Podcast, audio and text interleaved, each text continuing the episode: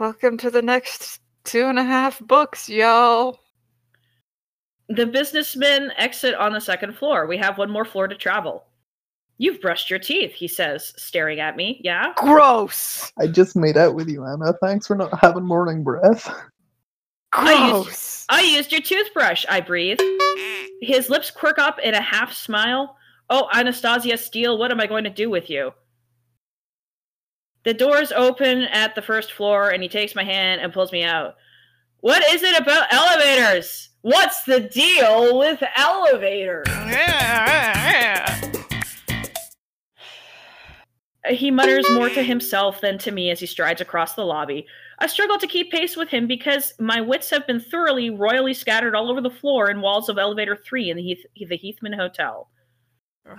Thank God we're done. Fuck! Fuck! Uh, That was so bad. Like, Oh. that's just. like again, piecemeal, stripped of context. Things in this chapter could have been hot. Yes. I like making out in elevators. I think that's kind of hot. It's the quasi exhibitionism, quasi like oh, we might get caught, but we're just kissing, so it's Fine, not anything. Yeah, it's public displays of affection, whatever. 2019 public displays of affection, as long as they're not disgusting, fine. But uh, uh, what's actually happening in the story makes everything completely not sexy. Absolutely. Like if you've got some like nice, some like nice, good quality ingredients, but then you make a really, really disgusting meal out of them. Yeah, it, it's this is like the fucking 30 Rock episode where Liz Lemon is dating the doctor who tries to make her duck a l'orange with Gatorade. it's it's just It's not good. I would like to propose that we do a side episode where we reimagine the elevator scenario and just short paragraph, don't have to identify the characters, but just rewrite a just write a scene, sexy scene in an elevator. Do it and we'll read Oh. aloud.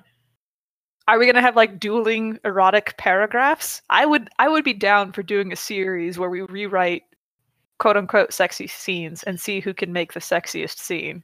I agree. I As think that would be voted really on by our listeners. yeah when we have listeners we'll definitely do that um i say i say this because the show has not actually gone live. We're still just recording this because we're goblins and we hate el james. True.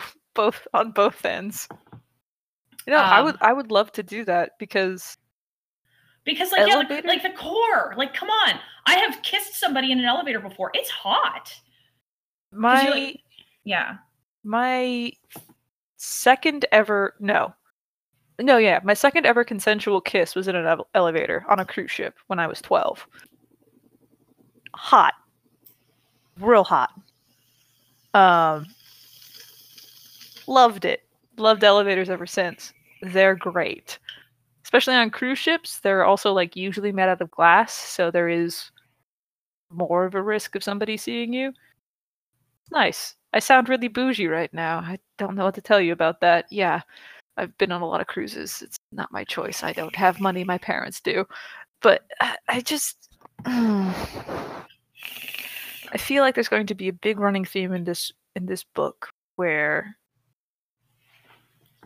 if it was only the scene itself, it if it was a vignette if it was a vignette, it would be hot. If we stripped out everything we know about Christian and Ana and it was just the oh, if it only started oh fuck the paperwork, and that was your introduction, and it was like this really great hot in media res sort of mini snippet sexual interlude. Yeah, that that could be hot. Like, who is this man? He's obviously wealthy than her. There's like this weird power dynamic, but Oh, she's he driven him her. over the air. see Yeah. I, I, I've mentioned this term a couple of times, and I just want to unpack it a little bit. But the gentleman rapist does not have to be explicitly a rapist. there's probably a better way I could phrase it. Probably like the, the gentleman with the beast. Um, Yeah. It's this idea that your lover, he doesn't doesn't have to be a he, doesn't have to be a man, um, is so into you and everything about you that they're wild with lust. I understand the appeal of characters like that. Um, when it is written in such a way that it is clear that both parties are consenting and that this is this is something he can unleash and they both are mutually satisfied by this beast that is one of the sexiest things.